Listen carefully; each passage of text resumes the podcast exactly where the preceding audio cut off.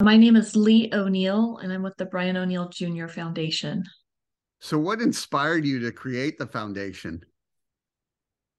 I was I started this foundation in my son's name who died by suicide and I was overwhelmed by the fact that my son was sending himself negative messages um, such as I'm not worthy and I also did not want another parent to go through what I was going through.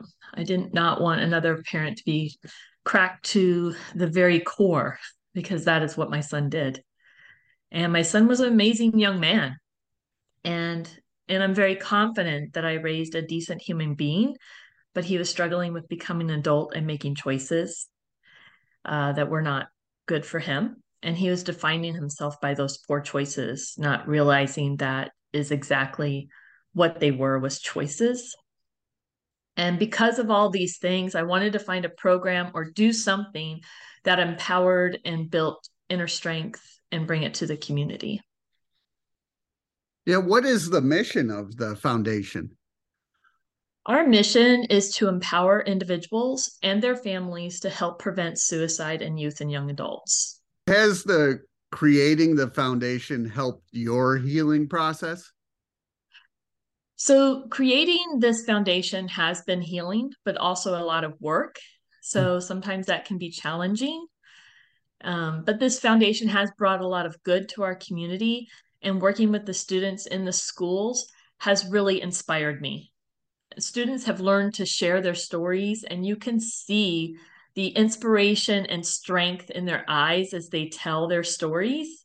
And those stories have impacted other students in a positive way to foster connections and resiliency, which in turn gives me strength to continue to do what I'm doing and to be a voice and advocate for these students and allow their voices to be heard on mental health and well-being and what that means to them and the changes they want in their school and community for mental health. So that's been very, very inspiring for me and um, and healing. Yeah, how is it just talking to teens that, you know, help their confidence level? the, these guys my peer leaders are amazing students they really are they they have really taken on this this concept of defining their strengths and uh, coming up with campaigns in their schools you know this last week we had uh, sources of strength week for our hedgesville high school and we had so many students coming up saying to us i can't wait to be part of this next year and we had kids that were going to the counselor's office and picking up permission slips for their parents to sign so that they could be part of what we were doing. And I think it's because it was very positive and they it was very innovative of some of the ideas that they had. And we've had another school, Martinsburg High School, they also did a sources week that went really, really well. And we've got our other two high schools that are in the works of planning theirs for the end of the school year. And and just getting that word out um, when when students come up to the table and say what's this about and the students tell them uh, you know what it's about and what we're doing. And then they're like oh that's cool. So the kids get it. They really do. And that's um, that's very inspiring to me. That they're getting it. They know what they want you know and and and them learning that their stories is resiliency and strength no matter what story they come from, is really, really cool. Yeah. Can you tell me some of the programs you have? So, yeah, so the one program that I'm talking about is Sources of Strength. And Sources of Strength, it's an evidence based, peer led program. Um, it's out of Colorado and it's an upstream program. So, the idea behind this program is that there is eight strengths that they have identified when they went around and talked to folks to find out what helped them in trying times and times of stress and high emotions. Most people identified these eight strengths there's family support, positive friends, mentors, healthy activities, generosity, spirituality, mental health, or physical health, and mental health. And so we go into the school and we provide a training to adult advisors and to peer leaders in the school. And then these students meet once or twice a month to help continue to learn and share what their strengths are in their life and how they're defining these strengths. And then we usually have a lot of fun. We're playing games and things like that. But then they're also planning campaigns of what helps me. I'm stronger in a thankfulness campaign. And they're developing these campaigns and ideas and building on these ideas to put them out to the school so that all of the students learn how to define these strengths and learn how to use these strengths to help manage these big, huge emotions of anger, sadness, anxiety, and high stress. The other program that we have brought to our area, it's not really a program, but it's a brochure that I developed, and it's called I Am Worthy. And, you know, the kids were like, Miss O'Neill, this is so cringy. This sounds so cringy. And so I was like, well, there's a reason behind I am worthy. My right. son did not feel he was worthy. And I feel that anytime somebody looks at that brochure, it doesn't matter who you are, every, any time you look at that brochure, you have to read what that says. And my goal is is that becomes a subliminal message. I am worthy. Somebody has to keep saying that in their head every time they pick up that brochure or anytime they ever see that little campaign going around. They have to say, I am worthy. And I feel that that will hopefully help somebody when they're continuing to say that start believing that I am worthy because I truly believe every single person out there is worthy. And the I am worthy brochure basically it's based off of sources of strength and it has the eight strengths in there and it asks you to identify them. It also asks you to identify a person that you can reach out to when you are feeling down or stressed or in a crisis talks about what helps you in a crisis and that kind of thing. And then on the back of this brochure, it has local, state, and national resources for the Eastern Panhandle and West Virginia. And it has a QR code. And this QR code goes to a virtual of this brochure and it becomes interactive. They can actually answer all the questions on there and they can send it through an email to themselves or to whoever they want to see. I don't ever see their answers. That is something that people need to know. I never see their answers that are emailed or anything, or if they fill it out or whatever. It's their own personal um, thing. The QR code also goes to the, it'll make a phone call from those resources and it will also take you to the website of each of those resources as well. And so this brochure can act as a safety plan it can be a self guide or a self discovery or a guided conversation between two family members or two friends or a parent and a child.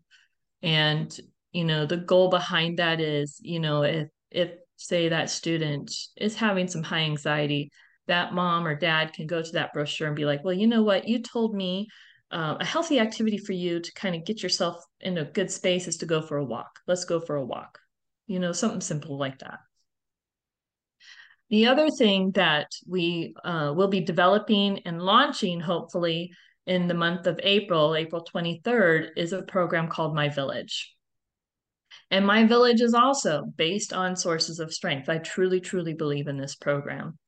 And the goal behind My Village is to be able to offer this once a month. I was inspired by another uh, foundation in Loudoun County that they started the Fort and it's a very similar program to that. And I wanted to bring that to the Eastern Panhandle of West Virginia. So my village is being developed.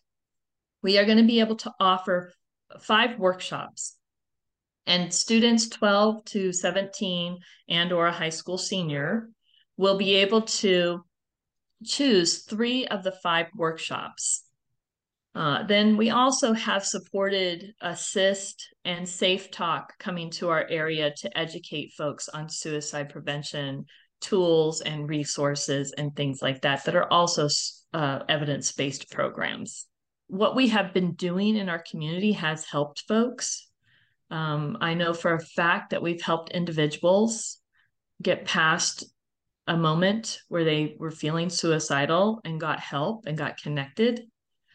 Um, I know that students have been working, that I've been working with for the last few years, have really grown. Um, I know that in talking with them in the first year of bringing strengths and and talking about sources of strength, that they were very apprehensive that first year, and then the second year, they came back and was like, Miss O'Neill, I grew in spirituality. I'm doing X, Y, and Z now with, you know, my spirituality uh, strength and um, or I learned a new healthy activity or, you know, and, and they're going into depth more of what they're defining for themselves. And and so and they're talking about these strengths and they're really delving into them to define them for themselves. So, how does it feel for you to be there for other families? So, I'm very humbled by by it and I'm glad that bringing these resources to other families is allowing them to have conversations with one another. Uh, I'm happy to hear that people are talking more about mental health and how to be more mentally healthy and bringing wellness you know to them and and giving them an idea of strength you know one of the biggest things that in my eulogy for my son one of my really really good friends she what she took out of there is that i raised some really great great human beings they are so kind to others and i think a lot of times we focus on you know, be kind, say thank you, say please, be kind to others. But the missing piece was teaching them how to be kind to themselves, learning how to say no, you know, when you can't do something, learning how to take care of yourself, learning how to, you know, be kind. Most, most of all, just be kind to yourself. Allow yourself to grow, allow yourself to make mistakes, learn from those mistakes, you know, and that kind of thing. So I I do I find it very humbling that this is helping families and I'm hoping that you know the goal here is that we don't have any more mamas in this club because this club is it's horrendous on a daily basis and I don't want it for anybody else. Yeah, what do you want your son's legacy to be? So that's a very funny question. because my son would not want his name and face splattered all over across the counties and you know and everywhere and uh, in some ways it's a little ha-ha for me but because he was a fairly quiet guy you know he was a very kind man and he would go and do acts of kindness and not expect anything in return. He would just walk away. You know, he would go and help an elderly woman that he met in a bar and go and help her clean her house and fix up her house and mow her lawn. You know, he sat for hours talking to a man that was suicidal. He took a gun out of an elderly man's hands because the man he had met him you know, and that man found a connection with BJ and called him when he was in crisis. And BJ went over there and literally took a gun out of his hand. That man came to my son's funeral and told me that story. And then my son would show up and go to that man's house on a pretty regular basis and talk to him and have conversations with him. You know, he was just a very kind person. And um but and one of his passions and he told me this all the time is that he just wanted to help people and so i know he would be okay with the fact that we are helping people you know he wouldn't be okay with him being splattered across you know the nation but he would definitely be okay with the fact that because of him we are helping people and what are some of the things that motivate you? Uh, my family. Um, this foundation was also started because I saw um, how my family was struggling. with the loss of of their brother, their cousin. You know, I do this for my children and my my nieces and nephews. Um, most definitely, and all the adopted kids that have come through my house. I have a lot of part adopted children that grew up in my home that loved BJ and loved my family. And they were brothers from another mother, you know, sisters from another mister. And and they are family. They are my children, you know, and they are his brother and they are his sisters, you know. Um, and I do it for all of them. And my husband too. Yes. gotta get him in there, yes. Yes, gotta get him in there too. Uh, where do you want to see the foundation next three to five years?